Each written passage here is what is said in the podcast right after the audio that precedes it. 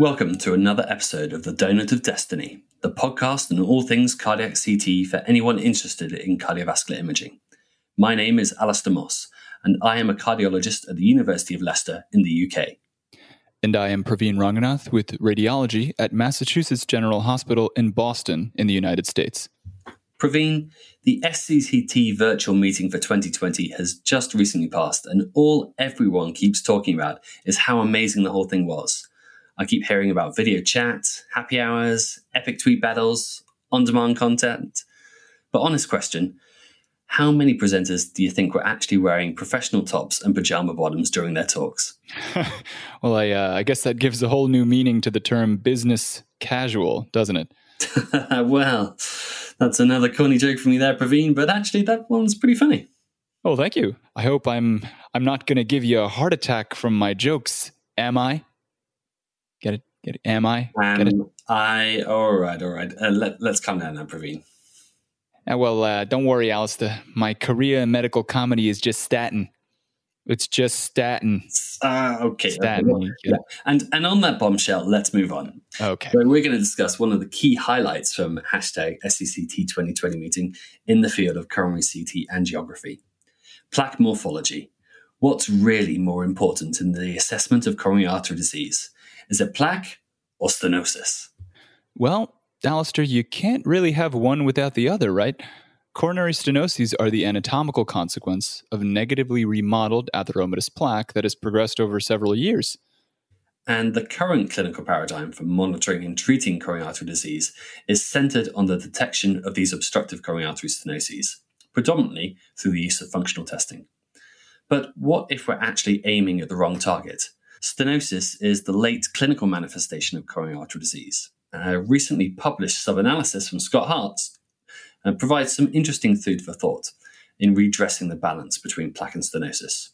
This sub analysis will be the focus of this episode of The Donut of Destiny. As a refresher for our listeners, let's highlight the key findings of the original SCOT-HEART trial. In the SCOT-HEART trial, 4,146 patients with stable chest pain were recruited from cardiology clinics across the central belt of Scotland into one of two arms either a coronary CT first arm or a standard of care arm. After follow up out to almost five years, the CT first strategy reduced fatal and non fatal myocardial infarctions by a whopping 41%. So, to reiterate, that's a 41% relative risk reduction compared to standard of care. Praveen, can you break that down into more specific numbers? Yeah, yeah, sure, Alastair. So, in absolute terms, there were 48 events in the coronary CT arm and 81 events in the standard of care arm. Importantly, the main driver in this reduction in events was fewer non fatal myocardial infarctions.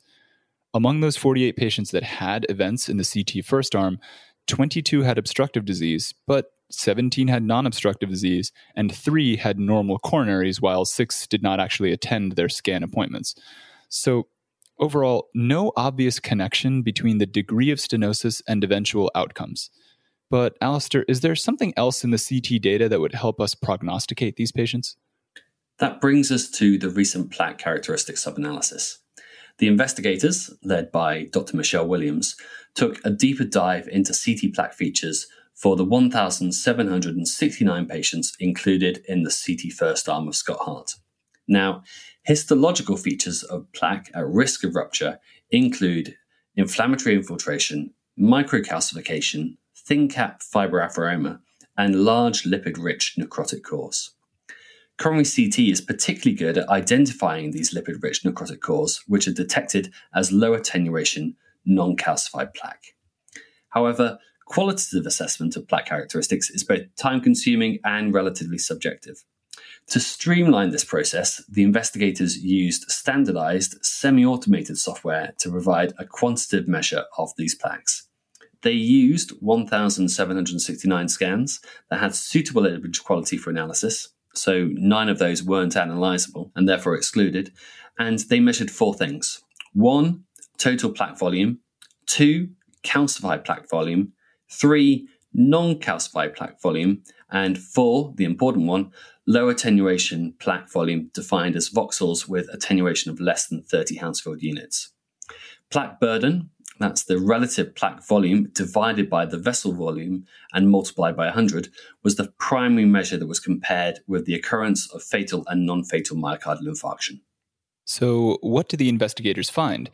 Well, in terms of stenoses alone, one quarter had obstructive disease, and the remainder were split 38% and 37% between non obstructive and normal coronary arteries. As expected, the patients with obstructive disease on CT had more plaque volume, and importantly, had more low attenuation plaque volume compared with non obstructive disease. On a more granular level, there was a stepwise increase in both total plaque and low attenuation plaque burden in patients with one, two, and three vessel obstructive disease.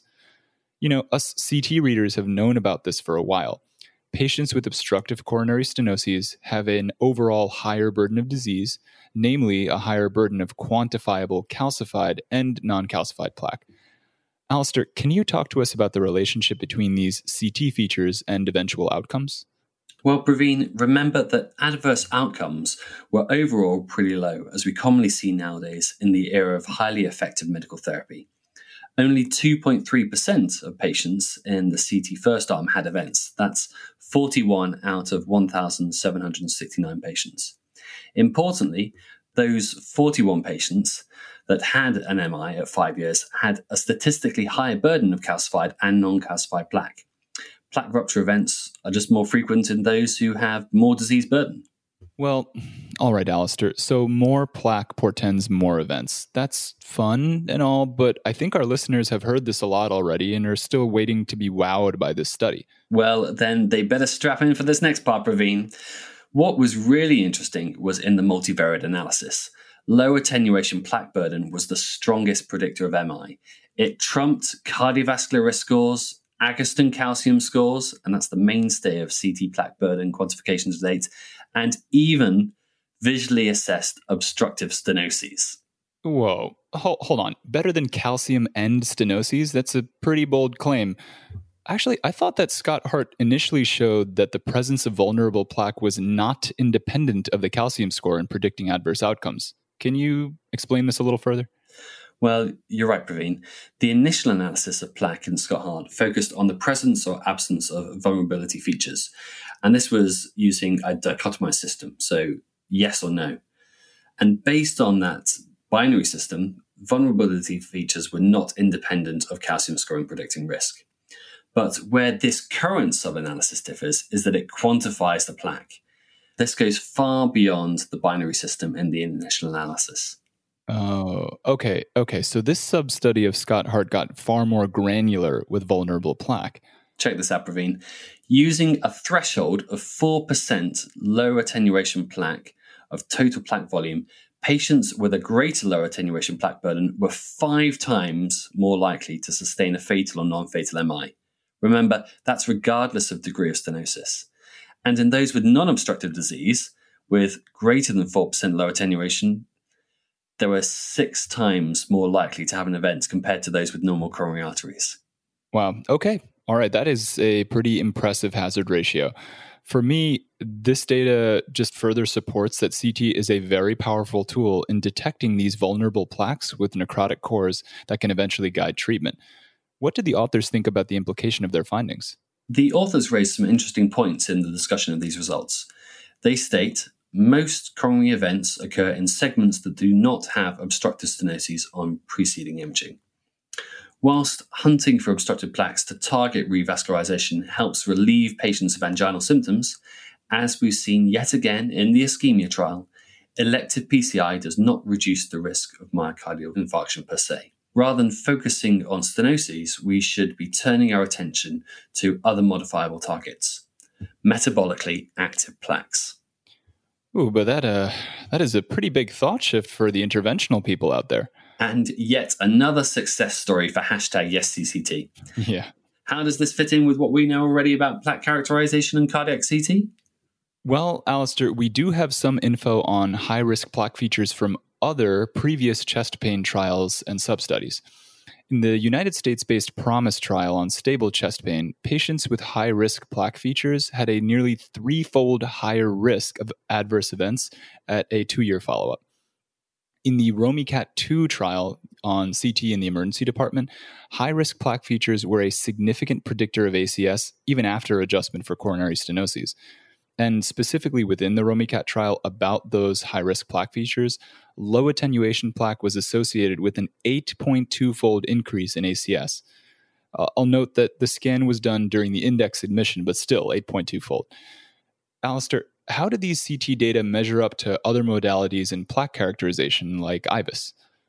Interestingly, when compared to IVUS, a further analysis of the ROMICAT 2 data by Bittner et al. in Circ CVI determined that low attenuation plaque with less than 30 Hounsfield units is a good discriminator of culprit plaques with a relative risk of ACS of 5.63. The discriminatory ability improves when plaque burden of greater than 70% and minimal luminal area of less than 4 millimeters squared are incorporated. And this is kind of similar to the results that were reported in the Prospect trial using intravascular ultrasound. Using a threshold volume of greater than 1.31 millimeters cubed, low attenuation plaque had moderate sensitivity, 78%, and a high negative predictive value of 96% with good diagnostic accuracy to discriminate culprit plaques, albeit in a population that only had 37 ACS events. Okay, so I think we have covered quite a lot of ground here. Let's take a minute to review some of the key points. First, not all plaque is created equal. Certain plaque is considered high risk. Second, SCOT-HEART among other trials, is showing us now more than ever that there is a very strong discriminatory power of CT in identifying patients at risk for ACS, despite how low that risk in getting ACS really is given current medical therapy. Third, a vulnerability feature like a low attenuation necrotic core is powerful, but should not be looked at in isolation when stratifying these patients. Rather, these vulnerability features should be looked at as one of many parameters in stratifying risk and selecting more intensive therapies. So, Praveen, do you routinely add adverse plaque characteristics to your reports? We do, Alastair. We use the SCCT's CADRADS system for coronary CTAs. As a reminder, CADRADS is a standardized tool used to assess and report coronary CTAs focused on the degree of maximal luminal stenosis. But beyond those stenoses, CADRADS includes these modifiers, including the letter V, which indicates the presence of vulnerable or high risk plaque features. A V would be used in a report when there are two or more of the following features one, low attenuation plaque less than 30 Hounsfield units, two, positive remodeling, three, spotty calcifications, and four, the so called napkin ring sign. For instance, I would assign a score of a CADRADS 2V for a scan that had an LAD plaque with 40% diameter stenosis, spotty calcifications, and a low attenuation necrotic core. As seen in the ROMICAT 2 study, these features are really helpful in adjudicating culprit plaques in this ACS population. And in those with stable chest pain, well, this is what the SCOT-HEART study we talked about today was really looking at. I've never completely bought into the idea that a patient presenting with new symptoms of chest pain really has stable plaque disease. The onset of symptoms suggests that something has changed. The cumulative event curves in SCOT-HEART look more like those from an ACS population, where there's a cluster of early events in the first month, followed by a linear event rate thereafter. Right, Alastair. This is where interpreting the data gets a little tricky. The SCOT-HEART data suggests that patients with low attenuation plaque burden have a higher risk of myocardial infarction over five years. Some centers have a pretty low threshold for admitting these exact patients for further investigation. But does identifying and quantifying vulnerable plaque actually change patient management? Well, right now, there's no randomized trial data to guide therapy based on these vulnerable plaques. Do they need more intensified treatment? Do they need revascularization? These are all questions that we will actually be exploring in an upcoming episode of this podcast. Thanks, Praveen. I'm really looking forward to that. And this has been, you know, a lot of data that we've covered here, but I've, I've taken so much away from this one. Thanks to the listeners for tuning in, and I hope you enjoyed it. Thank you, Alastair. And that is all from us this time on the Donut of Destiny please rate, review, and subscribe to our podcast. And feel free to continue the conversation on Twitter at heart underscore SCCT, hashtag SCCT. See you guys next time.